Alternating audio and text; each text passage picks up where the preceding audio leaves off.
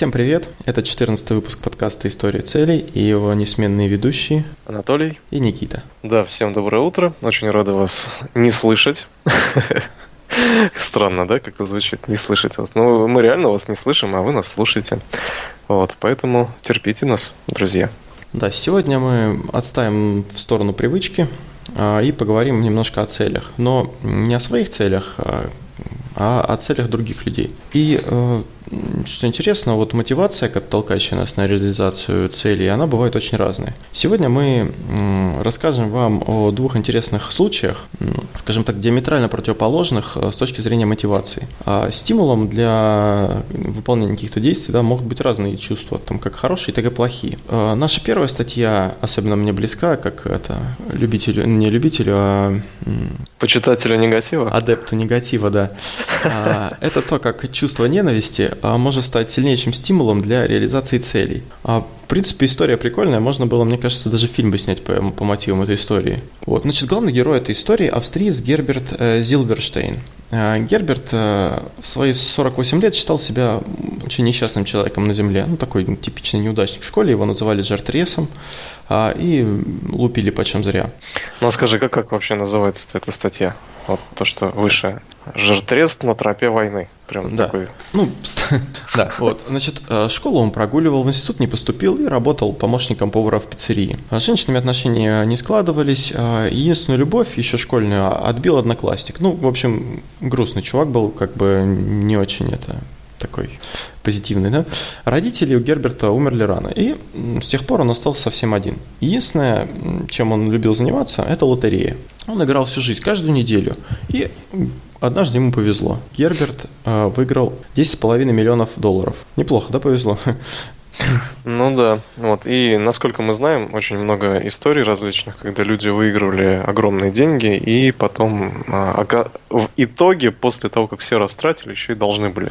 Ну да, как, как правило, те, кто выигрывают, они не знают просто, что с ними делать, и начинают истрачивать их очень неэффективно, потому что, я думаю, ну, мало кто скажет, типа, вот, если я выиграю там 10 миллионов э, баксов, я там, начну инвестировать там или там или откладывать, такое. да, или да, какой-то да, да. бизнес открою.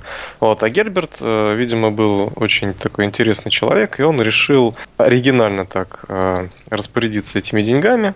Ну, видимо, ему особо-то деньги по жизни не нужны были, и он понял, что он их просто тупо э, потеряет, все эти растратит деньги, и он решил поступить с ними достаточно оригинально.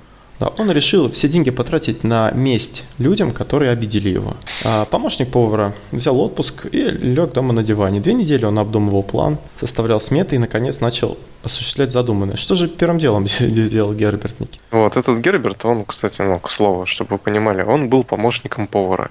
То есть это такой жирный чувак, который помогает какому-то повару э, на работе. Пиццу крутить. Пиццу, а, пиццекрут крут, крутопиц. И все его обижали по жизни, он такой весь несчастный, обделенный. Вот, и тут у него куча бабла, и он такой, так, значит, у меня есть деньги, и я буду этими, при помощи этих денег, а, значит, постараюсь, говорит, расквитаться со всеми обидчиками. Вот, и, значит, он взял 3000 долларов и решил сначала взяться за главного школьного драчуна, который, видимо, обижал его а, и колотил его почем зря в школе. Значит, он взял 3000 долларов, вот, и, значит, подходит к этому однокласснику и говорит, слушай, ну так и так, я, мол, выиграл деньги, давай отметим там за кружкой пива, пообщаемся отметим это дело. Ну, соответственно, этот товарищ говорит, ну ты что, давай пообщаемся. Вот, и, значит, Герберт говорит, слушай, вот, э, типа, у моего друга есть, говорит, такая задумка интересная. Вот, э, значит, нужно вложить деньги в выгодный бизнес по реализации, говорит, краденных автомобилей. Вот, и знаешь, я, говорит, тебе эти 3000 подарю, вот, а ты их вместе с этими моими друзьями вложишь, и, в общем, будете развиваться. Вот. И его одноклассник такой говорит, да, конечно, давай, ничего себе, ты мне 3000 на бизнес дашь. В общем, он их свел с такими псевдокомпаньонами, которые еще 20 тысяч долларов вложили в этот бизнес. И, соответственно, Я, а, якобы вложили. Якобы, якобы вложили. Бизнес, как и было задумано, не заладился. Вот, и разъяренные вкладчики потребовали вернуть деньги. У одноклассника, разумеется, таких денег не оказалось, потому что у него было 30 тысяч, а не 20. Вот, и тогда а, этого одноклассника зверски избили и сломали ему ноги. Вот. И таким образом за 3000 долларов Герберт отомстил своему школьному обидчику. Вообще, конечно, вот. да, что ты хотел. Да жесть, я как бы читаю это еще раз и понимаю, что, блин, ну какие-то проблемы у чувака с психикой, потому что так жестко поступать с людьми. То есть вместо того, чтобы а, над собой работать, он решил мстить каким-то обидчикам своим. Да мне кажется, плохо у него все с головой. Ну ладно, давайте потерпим, дочитаем до конца. Не, ну согласись, я согласен, как бы человек, чувак полный псих, э, с, полной, с кучей комплексов, но согласись, какие изощренные все-таки изощренные, да, Не да, то, да, что да, он да. там нанял, там, я не знаю, людей, которые бы там избили этого чувака, он сделал это прям вот красиво, то есть э, не просто избили его, а еще при этом, ну, как бы он... Чьи ноги поломали, да? Он еще... Он еще перенес э, мучения моральные, когда он начал, понимает, начал понимать, что как бы дело ну, не прокатывает, которое он вложился. Вот. Самое интересное, да, что он именно платит той же монетой. То есть э, вот Драчуна избили. Давай дальше читать. А да, значит, дальше Герберт решил э, вспомнить про свою первую любовь. Ну, как как мы уже сказали, с девушками у него не заладилось. Единственная, кто, с кем он там встречался, она его бросила в школе. Вот. Но, она, естественно, она уже забыла своего ухажера бывшего, потому что времени много прошло. Но Герберт ничего не забывает. Герберт. Да. Он все записывает. А, вот. Герберт нанял а, за 65 тысяч проститутку, а, или, как говорят, девушку с пониженной социальной ответственностью, чтобы она увела мужа у нее, у первой любви. Герберта. Герберта, да. И, собственно, операция блестяще удалась. То есть э, девушка осталась одна. Соответственно, 65 э, тысяч долларов он потратил на то, чтобы э, женщина увела мужа у его школьной любви за то, что школьная любовь его бросила в каком-то классе. Блин, не идиот. Окей, ладно, хорошо. Вот, следующим, значит, подопытным а, досталось и учителю математики. Он больше всех свирепствовал по отношению к Герберту. Выгонял с уроков, прилюдно обзывал дураком. Учитель уже давно вышел на пенсию, все деньги вложил в строительную компанию и жил на дивиденды. А, Герберт купил эту фирму за, за 800 тысяч. Короче, значит, учитель математики вложил все свои накопленные деньги за всю свою жизнь. Вот всю жизнь он гонял всяких гербертов, чтобы они учились, чтобы они не были тупыми. Всю жизнь копил, значит, вложил все накопленные деньги в компанию. И тут такой Герберт. Ха, учитель, ты меня тут почем зря гонял на уроках? Да, пожалуй, куплю а, за 800 тысяч долларов ту компанию, в которую ты вложил деньги, и обанкрочу ее. И, в общем, а, в течение двух месяцев Герберт э, эту компанию обанкротил, э, и учитель... Остался, остался ни с чем.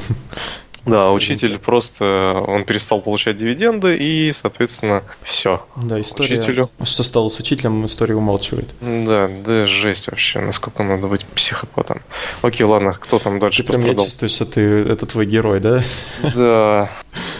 Не, ну, конечно, представь, вот 800 тысяч просто, чтобы чувак какой-то разорился, который там 20 лет назад или сколько там, 40 лет назад тебя это в школе обижал. Так, самое интересное, это же какие надо было бумаги зарегистрировать, надо было все это провернуть, все финансово, как бы там, блин, не на один месяц делов, на самом деле. А, значит, соседка Герберта по дому, она возмущалась, когда он включал музыку громко. А, ну, типа спать мешает, книги читать, там, думать о жизни. Тогда Герберт э, так пораскинул мозгами и построил прямо под окнами небольшой стадион для детей. Это вообще гениально, мне кажется. Причем дети могли посещать его бесплатно. А там искусственный каток, площадка, футбольное поле. А, словом, туда, короче, со всей Вены э, съезжались подростки. И ну, стадион к тому же был освещен, то есть там можно было и там вечером и прочее. Вот. В ночь потусить, да? А, да, да. И, короче, э, шум был такой, что ну, намного больше, чем если бы просто музыку сосед включал. А соседке пришлось переехать, продать квартиру и переехать. И на это потратил Герберт 500 тысяч долларов. Просто... Ну, тут он хорошее дело сделал, Никита. Он построил детскую площадку. Как ну, в принципе, да, детская площадка, которая теперь всему дому мешает нормально жить. Красавчик. Он отомстил не только своей соседке, но еще и всему дому, походу. Причем, да, причем вот э, были такие вообще мелочные, да, вот э, случаи. Не то, что там, ну ладно, бывшая любовь, там, естественно, была единственная, она, возможно, запала в память, там, учитель какой-то. Mm-hmm. Но вот следующая mm-hmm. история, это вообще, конечно, меня радует. Герберт, э, так как он помощник повара, Значит, Герберт общался, соответственно, с людьми, которые поставляют мясо. Им в... Да мне кажется, это не связано. Мне кажется, он просто покупал в мясной лавке продукты. Думаешь, по... ну, неважно. Мне кажется, Короче, просто в магазине, да, продавец. да, в мясной лавке был э, один мясник хам. И он постоянно грубил этому Герберту, и Герберта это задевало э, за его глубоко, глубокую чувственную натуру. Вот. И он решил, так, у меня, значит, есть бабки, значит, я буду мстить мяснику хаму. Месть всем хамам на планете. На каждого хама найдется свой Герберт. Вот. И, значит, этот Герберт через подставных лиц э, купил крупную партию кур, свинины, говядины. И все это было э, продано мяснику по относительно низким ценам. Через некоторое время начали приходить э, покупатели жаловаться, что мясо гнилое. И санитарная инспекция оштрафовала мясника и закрыла его лавку. Вот. И Герберт, удовлетворенный такой, значит, э, потирал ручки, и потому что вся эта затея ему обошлась всего лишь в 2000 долларов. Прикинь, да, за 2000 долларов можно лавку, в принципе, разорить. Ушатать человека вообще, да. Блин, Вот да вот трындец. Всем продавцам, которые нас слушают, э, имейте в виду, надо хорошо вести себя с клиентами, не надо хамить, потому что среди них может оказаться такой Герберт, который в конечном итоге сделает вам плохо. Да, Вот. подставит вас. Да, а что интересно, когда Герберт разбогател, он не стал увольняться из пиццерии, А, но и подчиняться шеф-повару тоже не собирался. Он- Тот только и делал, что рассказывал ему э, о детях, о жене, о собаке. А, Ну, представьте, Герберт одинокий человек, ну, не тяжело слушать все время это, да и вообще, ну, тяжело слушать, когда там рассказывают постоянно без остановки о чем-нибудь, там, семье своей, которую ты, в принципе, не знаешь. Герберт поступил просто, он пошел в турагентство и заключил договор, а, в соответствии с которым туристов, приезжающих в Вену, водили в пиццерию бесплатно. Платил Герберт за это. А народ валил толпами, хозяин был счастлив, заведение стало работать круглосуточно. Но шеф-повар так устал, что у него перестало хватать времени на то, чтобы разговаривать, и, собственно, он уволился потом. Вот так. Интересная эта же история. Э, Как бы нетривиальный способ, да, заставить человека уволиться. Заставить его работать, да? Заставить его, да, много работать. Это, конечно, жесть. Вот как э, какие-то добрые дела, да, которые он делает. Он, в принципе, ну, добрые дела делает. Он там людям на халяву пиццу дает, да. Вот. Он готов делиться этими деньгами, ему не жалко, на самом деле, эти денег. Но эти деньги преследуют такую тонкую, корыстную мысль, да, идею, цель, которую он ставит. И причем, как это все он придумывает, насколько тонко он подмечивает, что вот, э, вот этот человек, который постоянно достает его какими-то разговорами, он уйдет, если начнет больше работать. И вот это пипец. Да, да, вот очень. Мне что нравится в этой статье, это ну, изощренность, конечно, и как он, как все это сделал. Вот Это, по-моему, гениально абсолютно. Вот. И, значит, э, Герберт понял, что деньги это власть, и он такой, ну, значит, счастье можно купить. И Герберт вспомнил о брачном агентстве, которое не смогло подыскать ему подходящую невесту. Вот представьте такая ситуация. Приходит в брачное агентство жиртрестина, там, весом 140 килограмм, и говорит, «Э, так, ну-ка, найдите ко мне жену. Вот. И они такие, а что ты готов сделать для того, чтобы жить с женщиной? Он, да ничего, ну просто найдите мне жену. И агентство такое, блин, ну окей, давай попробуем. Ну, соответственно, никого они ему найти не могут, потому что найти, м, там, я не знаю, адекватный человек никогда не согласится выйти там замуж за обычного помощника повара. Ну, соответственно, он тогда был без денег и еще из-за жирного. Но, я не знаю, это надо быть особенным там извращенцем, чтобы любить такое. В общем, он решил отомстить этому брачному агентству. Правда, пришлось выложить 40 тысяч долларов, но операция прошла успешно. Значит, как он отомстил? Хозяйка агентства получила письмо. В нем говорилось, что она выиграла путевку на круиз. Пока женщина плавала по морям, океанам, Герберт от ее имени разместил такое брачное объявление, что озабоченные мужики толпами повалили домой к предпринимательнице. То есть он разместил объявление от ее имени, а, чего совсем не ожидал ее муж. Мало того, Герберт оплатил рекламу в газетах, где рассказывалось, что брачное агентство вовсе не агентство, а скрытый притон, а его хозяйка сутенерша. По возвращении из круиза предпринимательница лишилась и работы, и мужа. А отомстил Герберт, э, ну, вообще как-то мелочно. Мне кажется, все-таки не так уж и много у него было этих э, Обидчиков. обидчиков, да. Ну, в принципе, наверное, жизнь у него была не очень веселая, поэтому так. Вот не особо Гер- разнообразная, да. Да, Гел- Герберт э, отомстил, ну, нашлось место в списке и проститутки. Мне кажется, знаешь, он такой Да. сидел, сидел такой, так, этому отомстил, этому отомстил. Блин, кому же еще отомстить? Бабок-то еще много. Напишу-ка я списочек. Вот. И, походу, в этот список попал кто?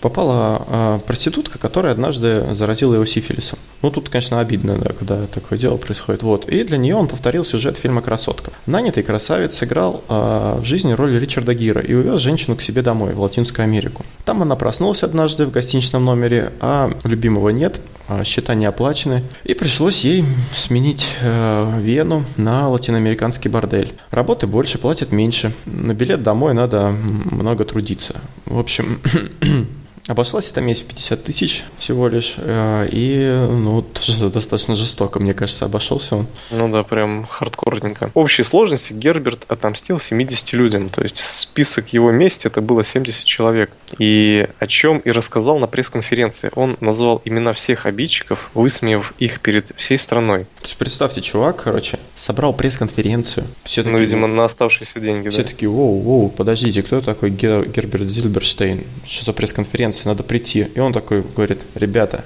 у меня было 10,5 миллионов, и я сделал следующее. Я отомстил 70, все-таки много, Никита, да, 70 человек, как-то мы... мы да, это... да, да, цепануло. Ну, тут совсем мало, оказывается. Ну, видимо, там, знаешь... По мелочи а, какие-то, наверное. Шла бабушка с собачкой, собачка чихнула на ногу Герберту, Герберт там а, а, заплатил протезисту зубов за то, чтобы он сделал зубы обратную сторону, там, я не знаю, ну, какие-то возвращения. Бабушка одела протезы и умерла от потери крови. Ну, слушай, на меня плохо повлияла эта статья, я уже начинаю с ума сходить. Да, ты, ты, ты уже начинаешь записывать список своих этих... Но я надеюсь, я никогда не выиграю в лотерею, честно говоря. Вот. Искренне. И, да, и что важно для Герберта, он э, заявил на пресс-конференции, что он избавил себя от той грусти, которая преследовала его всю свою жизнь, и теперь он может умереть как счастливый человек. Вот такая вот история интересная. А. Да, уж очень интересно. Мне кажется, тут надо немножко поговорить о целях и смысле жизни каждого из наших слушателей, причем и нашу с тобой. Слушай, но насколько быть, надо, надо быть таким грустным и печальным человеком? Это что, получается, в Австрии есть такие люди несчастные, да? Такие печальные, извращенные. Ну, слушай, ну, мне кажется, это не зависит от, от уровня страны там, и прочее. Везде такие люди есть. Тем более сейчас эпоху технологий наших, а сейчас же, ну, есть исследования, что люди э, стали, во-первых, меньше общаться лично друг с другом, и э, вообще меньше друзей стало, вот, с которыми можно собраться, там посидеть, поговорить, все больше там какие-то там в соцсети и прочее. И я думаю, что в Вене тоже такие есть люди, работают же кто-то помощниками поваров. Я не думаю, что это цель их жизни была и то, что они прям вот мечтали об этом. Кто-то там плохо учился, кто-то вот как Герберт, ну, просто был такой не очень удачный человек, скажем так. Да. Ну ладно, бог с этим Гербертом, а, бог ему судье. А, у нас есть следующая статья, она более интересная. Да, не, будьте более... Как, не будьте как Герберт, будьте как э, герой нашей следующей статьи. Она, мне кажется, э, ну, она позитивная, в принципе, более, конечно, но как-то она тоже, блин, мало реалистичная. Тут кажется, что сложно такое сделать. А, значит, герой, герой нашей статьи 24-летний а, программист из Сан-Франциско, Макс Дойч. В общем, он э, такой вот, представьте, 24 года парню, он э, недавно выпустился из университета, вот буквально только-только, программист. И он такой сидит и думает, блин, а чем бы мне заняться вообще в своей жизни? Как бы просто программировать, наверное, не прикольно. Вот, и он такой, а поставлю-ка я себе 12 невозможных целей и достигну каждую из них там в течение за месяца. За месяц, да. То есть за год я достигну 12 целей. Вот прям чувак прям под нашу тематику подходит идеально. Когда 24-летний программист из Сан-Франциско, вот этот Макс Дойч, решил победить чемпиона мира по шахматам, он совершенно не разбирался в этой игре. Это не остановило его и даже не вызвало особого беспокойства. У него был целый месяц для того, чтобы подготовиться к встрече с самым сильным шахматистом мира. Да, но к этому мы вернемся чуть попозже. Это, было, это был последний месяц, последняя его э, цель была. Вот. А немножко, если вернуться назад, он, значит, я нашел его блог. А, то есть чувак реально в течение года вел блог. Он каждый день, а, блог на медиуме, если интересно, можно, в принципе, нагуглить. Но я думаю, в принципе, ссылочку приложим в это, к этим статьям, а, об этих статьях в описании подкаста, чтобы вы могли зайти почитать их тоже. Он вел блог, где каждый день отчитывался о том, что он делал. Он рассказывал, как, ну, то есть Первый, вот первое было, это значит, в ноябрь был первый месяц. Он решил посвятить себя тренировкой памяти. Он, э, не знаю, правда, некоторые навыки, вот, Никит, они, конечно, прикольные, но, мне кажется, абсолютно бесполезные. Хотя, может быть, как-то в общем контексте они помогут когда-то. Вот, что именно? Ну, вот первое, он решил научи, научиться запоминать порядок игральных карт в колоде за две минуты. То есть, я так понимаю, он быстро просматривает колоду, да, и потом за две минуты воспроизводит порядок карт, которые он запомнил. Ну, конечно, для памяти это хорошо, да, но, в принципе, блин. Ну, просто человек захотел да. тренировать свою память, прокачать свою память до максимума. Вот, и вот он в блоге рассказывает, что там, ну, начинает там, вот первый, первый месяц, первый навык такой-то. Он рассказывает там тех, технику, которую он начинает делать, там, что он а, будет, э, ну, как он будет это делать. Ну, то есть каждый день он рассказывает, каких он достиг результатов по достижению этой цели. Причем, что интересно, а он э, все это делал э, ну, он, он работал при этом. То есть он не круглые сутки, как Гербер, да, там сидел, думал. Он а, тратил на это только свободное время по вечерам, ну и выходным, наверное. То есть он не занимался. Ну и время на работу, с работы.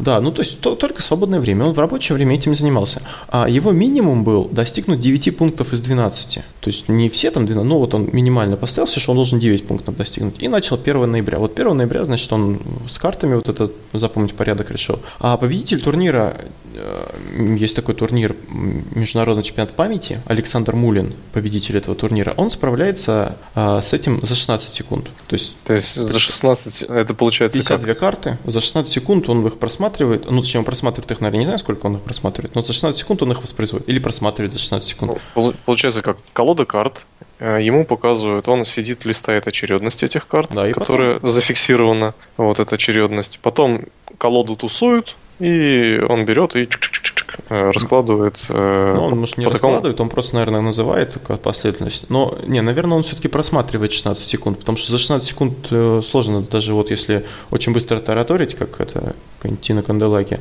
очень сложно ну, воспроизвести просто физически 16, за 16 секунд 52 карты, да, порядок. Наверное, он все-таки смотрит на них 16 секунд, а потом э, их Складывает. воспроизводит. Вот. Для дилетанта 2 минуты тоже крутой результат. Мне кажется, что если так себе задаться целью, то фиг знает знает, сколько ты будешь изучать это. Изначально Макс запоминал порядок э, в 10 раз дольше.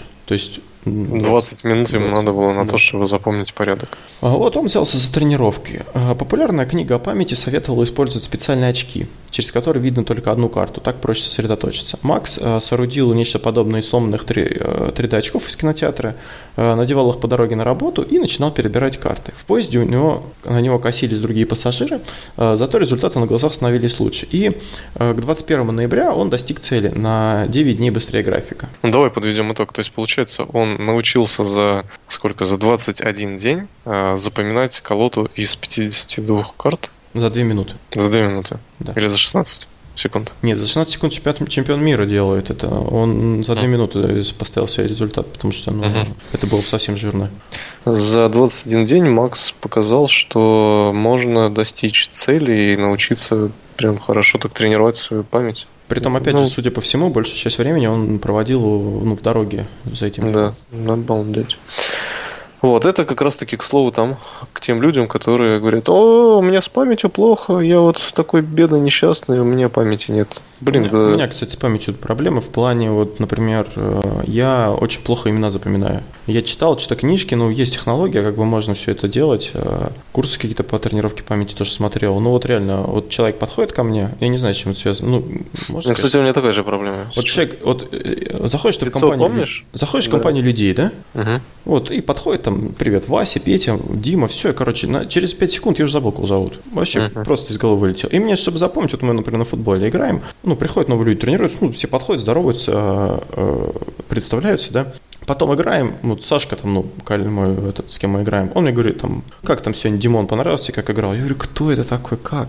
То есть лицо, если я увижу, я понимаю, что да, вот этот там, типа, понятно. А на, на, на имена вот проблема.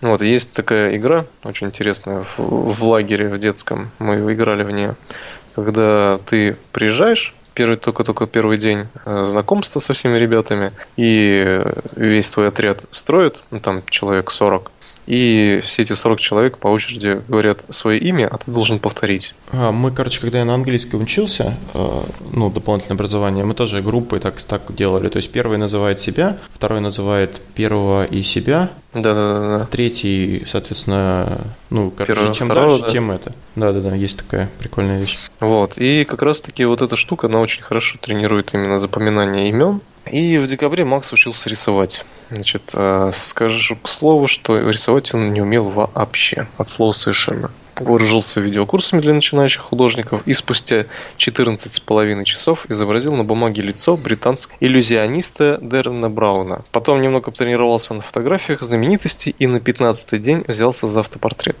Результат превзошел все ожидания, и трудно поверить, но буквально за несколько дней э, человек научился рисовать, и до этого он рисовать не умел вообще. Именно цель была нарисовать себя, да, то есть не просто там пейзаж. Свой автопортрет, да. Да, да, автопортрет, потому что пейзаж все-таки, наверное, по- хотя черт знает, что лучше, я рисовать не умею, не буду браться. Слушай, то есть получается за 15 дней он научился рисовать автопортреты.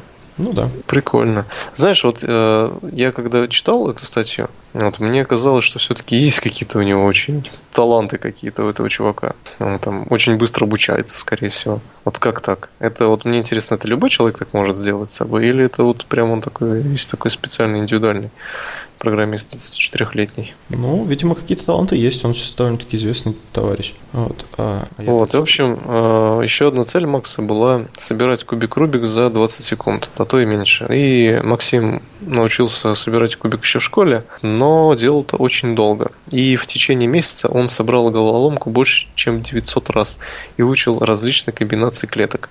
То есть смотри, э, первое умение, которое он для себя решил прокачать, это память, да? Вот, и получается, эта память, она лежит в основе всех последующих а, навыков. То есть рисование, кубик Рубик, потому что 900 раз собрать и выучить различные комбинации клеток, но это нужно реально хорошая память. И, в общем, на 11 день тренировок а, Максим понял, что его тормозит сам кубик. А, Для нужной скорости он туговат. Пришлось купить смазку. Потом оказалось, что быстрая сборка физически тяжелое занятие.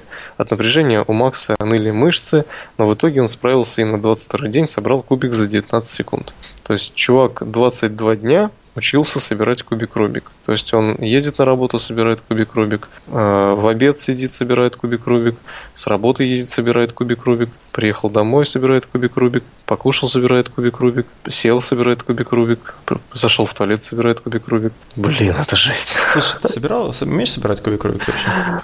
Ну, я крутил его в руках, но полностью ни разу не собирал. Я просто... э, У меня что-то бзик был, я себе купил кубик Рубика и решил его собрать. Я нашел инструкцию, но я так подозреваю, что люди, которые собирают на скорость, они все-таки не инструкции, ну, у них какая-то другая логика. То есть они берут кубик, смотрят на него, ну, некоторое время, да, и Мгм. потом быстро собирают. Ну, они как-то, глядя на комбинацию, они видят, что нужно делать, и начинают собирать. А я собирал по-другому. Я были, ну, такая инструкция, видео, у меня даже где-то в закладках есть, поэтапно, как собрать кубик Рубик. И там, короче, вначале там белый цвет, например, собираешь, потом ты там, э, в зависимости от этого, там двигаешь как, что, куда, вот это все рассказывается. И там этапов, наверное, 7, и за 7 этапов ты постепенно его, ну, вначале одну сторону собрал, другую, третью, а там последняя у тебя сторона остается, ты там круть-круть, короче, собрал полностью его. Вот, тут немножко другая техника, но прям у меня, ну, это, мне кажется, круто. Вот, особенно за, ну, за 20 секунд я вообще не представляю. Но это реально, он очень, очень этот толк. Прям такой... Причем, видишь, даже смазку купил, это вообще прям... Ну, короче, чувак крутой. Я уже его уважаю. Это круче, чем мстить за бабки. Но он мстил за свои бабки, если бы он, он мстил не за чужие. Значит, в феврале, Никит, ты не поверишь, что он захотел делать в феврале.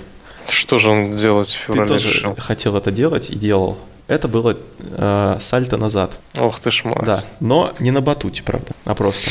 Несколько лет назад до этого он пытался, но у него ничего не получилось. И это было первое испытание, связанное с физической активностью. Он даже тренера нанял себе, который помогал ему. А, Ну, в блоге он рассказывал о ежедневном прогрессе, прикольно там было. То есть он просто прыгал на какие-то кубики прыгал, э, потом э, трапеции его подвешивали, он на трапеции прыгал. Что он еще там делал? В яму прыгал тоже назад. Там были фейловые моменты, когда там он пишет, типа, вот в этот день у меня там был там кошмарный момент, и, короче, вот выкладываю два, это видео, когда я там падал, он прям там лицом, знаешь, в, в землю просто впарывается. А, в итоге 21 февраля ему удалось а, сделать сальто назад. Тоже как бы видео есть, где он прыгает, на ноги становится четенько все. Вот. Так что, Никит, видишь, не только ты это. Но у него посложнее, uh согласись. Но как бы и не месяц, ты за, за два дня сделал, а он, видишь. Да какой за два дня? Я это сделал за полчаса. Ну, я имею в виду, два подхода тебе было. Ты первый раз пришел, там, потом второй раз, второй раз пришел и сделал. Ну да, да, заняло у тебя это пару часов. У него, конечно, побольше это заняло. Но, наверное, на Донбату тебе попроще, да, все-таки? Да, конечно. Вот. А, значит, следующее в марте, это было у него а, сыграть пятиминутное импровизационное блюз-соло на электрогитаре. На это у него ушло 24 часа практики, и 21 марта он достиг своей цели. Опыт игры у него был э, на гитаре, иначе, думаю, ну это было бы нереально вообще, за, если бы он вообще не умел играть, то есть научиться играть э, импровизационную, ну, ну, то есть, ну ты представляешь, да, что такое импровизационное соло? То есть это... Ну это когда ты сел, просто взял в руки гитару и сидишь. Ага, да, это, у тебя какой-то есть ритм, и ты просто под него импровизируешь, то есть не играешь какие-то конкретные ноты, а именно играешь, ну причем импровизируешь так, чтобы это, чтобы это можно было слушать, а не просто там какие-то звуки издаешь даешь непонятно. Вот. Я как просто на гитаре умею немножко играть, но чувак молодец. А, апрель. Тоже интересный навык. Он задался целью поддерживать беседу на иврите в течение 35 минут. Как тебе такое, а? Чего? А, это испытание он проходил со своим приятелем. Собственно, с ним они и беседовали. То есть тут он как бы в, в паре э, с ним разговаривал. Есть видео, где он разговаривает, есть расшифровка беседы, о чем они разговаривают. И там прям такие, знаешь, раскрытые предложения. То есть не просто там hello, how are you, I'm fine, thank you, там такие, знаешь, в таком ключе. Не знаю, правда, честно говоря, не нашел, насколько умел ли он вообще разговаривать на иврите, да, до этого. И э, может там еврейские корни у него есть или черт узнает. А, но все равно как бы молодец, представляешь, за месяц э, ну, такой, такой навык интересный. Красавчик, красавчик, да. И, значит, э, Макс сидит такой, наверное, дома и думает, так, значит, что на иврите разговариваю, кубик-рубик кручу, сальто делаю, память у меня теперь четкая. Что бы такое придумать? И, в общем, он э, по списку берет, смотрит, и ему нужно разработать искусственный интеллект для управления автомобилем. Толя, вот ты понимаешь вообще суть этой цели? Вообще, что чувак решил э, сделать? То есть люди годами бьются за то, чтобы сделать искусственный интеллект, который будет управлять автомобилем. А он такой сидит такой, а, ну, пожалуй, да, сделаю. Ну, тут справедливости ради скажем, что все-таки э, он ну, просто сделал, я так понимаю, какой-то либо алгоритм, либо какое-то, ну, такое общее. Он, ну, готового продукта, естественно, никакого не было. Он взял готовые инструменты и просто, ну, прикрутил к ним, ну, прикрутил их между собой, и получилась, ну, такая как бы, схема, что должен делать искусственный интеллект. Да, ну, скажу к слову, просто он как бы не хотел какой-то конкретный продукт получить, да, для управления автомобилем, а он просто хотел разобраться в том, как устроены такие системы. И что он сделал, тоже расскажи. Ну, тут, э, не знаю, тут технические вопросы всякие. Он, значит, э, ну, подсмотрел общие идеи в работе NVIDIA. Э, ну, то есть он воспользовался, в принципе, готовыми инструментами, создал нейросеть. Ну, то есть была технология, на которой можно было нейросеть создать, да? Да, он обучил нейросеть реагировать на датчики, ну, данные, которые она получала. То есть это видео с камер на лобовом стекле, потом ну, в зависимости от этих камер, ну, собственно, наверное, все автом, ну, как-то автоматические повозки, как их называют, а, так действуют. То есть по видео с камер из датчиков она, анализируя данные, понимает, что и делать, когда крутить педали, когда там тормоз нажимать, когда газ. То есть он ну, разобрался в концепции, в принципе, и таким образом достиг цели. Ну да, в общем, он э, разобрался, как сделать э, как написать программу, то есть он понял, какие нужны инструменты для этого, что для этого надо сделать, и в принципе, мне кажется, если, если бы он захотел там посвятить этому несколько лет своей жизни, я думаю, он бы сделал какой-то готовый продукт. Ну да, суть, при том он как бы программист, поэтому ну, тут это его стезя, то есть он для него это было не так если бы он с нуля начинал. То есть тут бы, я думаю, он бы ладу не дал. Значит, он решил разработать у себя идеальный слуг и на слуг воспроизвести 20 нот, сыгранных в случайном порядке. Значит, есть какой-то такой э, тренажер, да, у тебя, короче, ноты, ну, список нот, и звук играет. И ты должен нажать какая-то нота. Uh-huh. Вот. И вот он, собственно, тренировался на этом тренажере, чтобы 20 подряд нот, сыгранных в случайном порядке, он их точно ну, определил. На uh-huh. это у него ушло 16 часов практики. То есть 16 часов чувак сидел и тыкал вот просто ноты. Ну, я не знаю, может, он как-то еще это разрабатывал. У меня со слухом проблемы, э, поэтому, ну, как бы все мое уважение чуваку, который в этом разобрался, молодец. Мне кажется, в телефонах есть приложение, которое учит этому. Да, вот. да, я думаю, и в телефоне есть. И, ну, я просто видел интерфейс того приложения. Я не знаю, в телефоне он это делал или нет. Возможно, тоже, когда на работу ехал, то есть занимался этим делом. То есть, видишь, как вот хорошо, что когда ты едешь на работу, там в каком-нибудь метро или где-то, есть время, ну, Сама, да, и вот, видимо, парень просто решил себе прокачать по полной. То есть он а, прокачал этим, этой целью, он прокачал свою а, аудиопамять. Ну тут не аудиопамять, тут и слух он прокачал. Ну, слух и аудиопамять. Что такое аудиопамять? Но есть аудиалы, есть визуалы. Визуал это люди, которые запоминают картинки, ага. а аудиалы это люди, которые запоминают звуки. Угу. Вот. И он, а, видимо, плохо запоминал звуки и решил прокачать себя в этом. Ну ладно. Так, теперь, значит, э, то, что оказалось труднее всего. Кроссворды из Нью-Йорк Таймс. Макс учился их решать почти весь июль. Для этого он зазубрил десятки тысяч вопросов и ответов, которые встречались в кроссвордах этой газеты с 2009 года. Так, на минуточку, подожди. С, 2000, с 2009 года по какой там? 2016, да? Угу. 7 лет. Каждый месяц. Нью-Йорк Таймс выпускал а, журнал с кроссвордами, точнее газета выпускала страничку с кроссвордами. И сколько там получается? Ну-ка, так, мне прям интересно.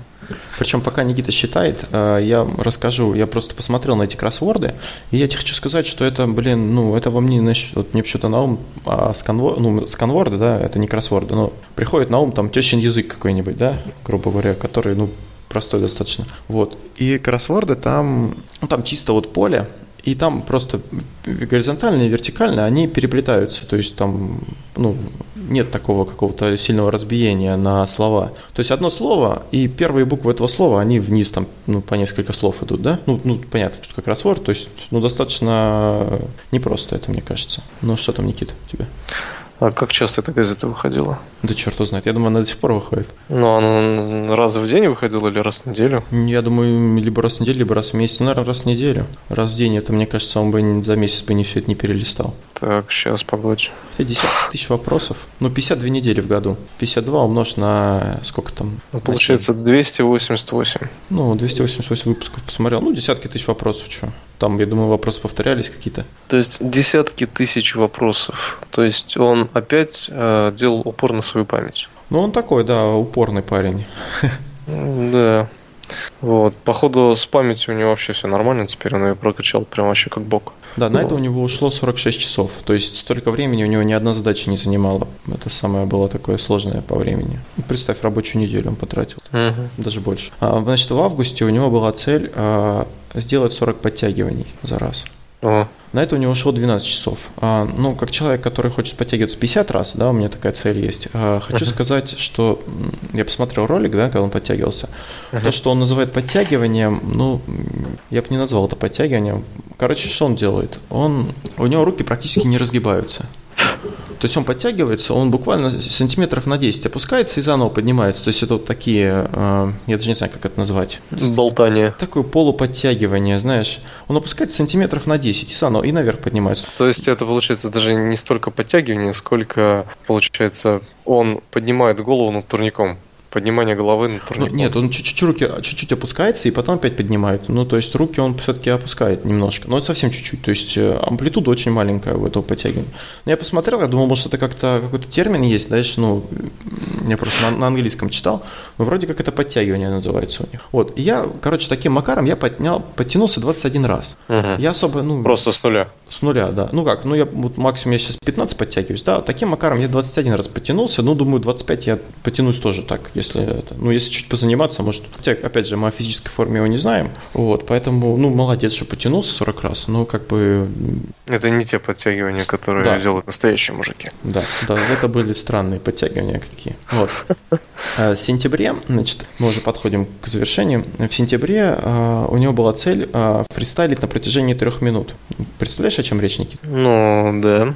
Вот, то есть он, ну, прикольный ролик смотрел, я, правда, не стал слушать весь этот фристайл его, но он, короче, себе, он на синтезаторе сам себе аккомпанирует, а, и, э, ну, в течение трех минут читает рэп, то есть не просто рэп, а фристайл на какую-то свободную тему, то есть ну, я не знаю, как это еще назвать по-другому. Ну, в общем, э, читает речитатив э, в складном ну, в складном, порядке. Да, в складном ритме, в складном порядке. Да. Ну, сомнительное достижение, хотя оно тоже, наверное, развивает какие-то навыки, да, и может пригодиться, наверное, в каких-то... Ну, а ты попробуй стишок придумать сам сейчас на свободную тему. Ну, да, давай. Ты знаешь, он, у нас, я сейчас, подожди. Да. А, как-то перед сном мы с женой решили поиграть, вот, и я говорю, ага. не то, о чем ты потом. Да-да-да. Вот, и я говорю, слушай, давай это, ты говоришь два слова, а я на эти два слова придумываю стих. Mm-hmm. Ну, или там четверостишие, там, ну, именно чтобы было складно. Она, ну давай. Вот, мы, наверное, часа полтора это придумали, это было так забавно, так интересно. А, это оказалось реально сложно. Ну, это тренировка мозгов, опять же, то, о чем да, ты говоришь, да, это как да. бы очень развивает мозг тоже. Да. Ну, вот попробуй как-нибудь с женой поиграть. Хорошо. Перед сном. Ну, не, ну э, справедливости ради, у него на это ушло 11 часов все-таки. Он не, не с нуля начал этим делать. Поэтому давай вот я 11 часов потренируюсь, а потом мы с тобой поговорим. Следующий, следующий выпуск подкаста будет у нас в этом в стиле рэп записан, да? Готовьтесь, друзья. Ну, это было феерично, конечно. Да жестко, да. А слушай, прикольная тема, да? Не, ну если, если ты очень хочешь, мы можем, конечно, что-нибудь такое придумать, но мне кажется, это будет... Ну, не прямо рэп, а именно речитатив такой. Мне кажется, это будет невозможно слушать. Сегодня с вами Никита и Толик. Никита вчера был алкоголик. Ладно, давай дальше. Блин, прикольно. А Толик, он алкоголик всегда. Такая уж у его имени природа. Ну, это тоже белый стих пошел. Ну, давай, расскажи нам о самой амбициозной цели э, Макса. Вот, и так, э, он хотел именно победить в шахматном турнире или просто сыграть с чемпионом? Победить. Победить. Да. То есть Макс знал правила шахмат с детства, но играл целую пару раз в год. Его рейтинг ELO, это, видимо, какой-то рейтинг шахматистов, э, не превышал 1100 это уровень новичка. Чтобы быть гроссмейстером, нужно не менее 2500 единиц этого рейтинга. А шансы на чемпионат мира появляются у шахматистов с рейтингом не менее 2700, а планку 2800 преодолели только 4 игрока на планете. То есть э, рейтинг самого сильного шахматиста планеты, 27-летнего норвежца Магнуса Карлсона. Э, известная была история, когда Карлсон играл с Корякиным э, за звание чемпиона мира. Типа молодые гроссмейстеры, вот они между собой... Это, я тогда, собственно, об, о нем узнал, об этом Карлсоне, хотя я, собственно, не увлекаюсь шахматами, но просто ну, новости в новостях бывают. То есть. Угу. И что?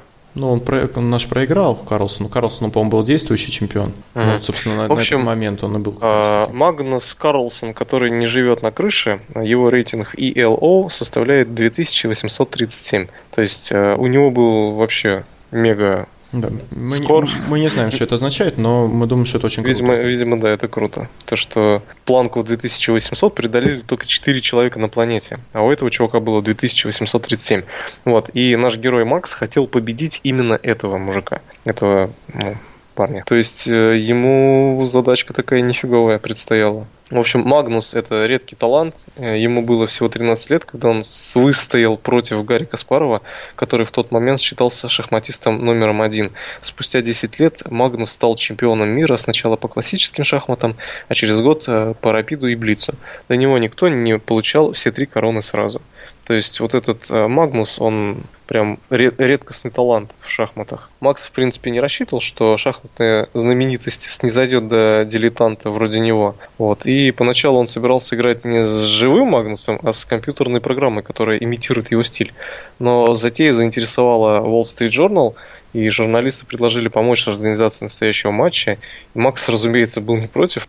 Как оказалось, чемпион тоже не отказался. Вот. И партию назначили на 9 ноября через год после того, как он а, поставил, начал выполнять эти цели. Через год и 9, 9 дней. Да, но ты учитывая то, что он начал, то он этим заниматься в ноябре, все-таки он ну, не весь год готовился, а только с ноября.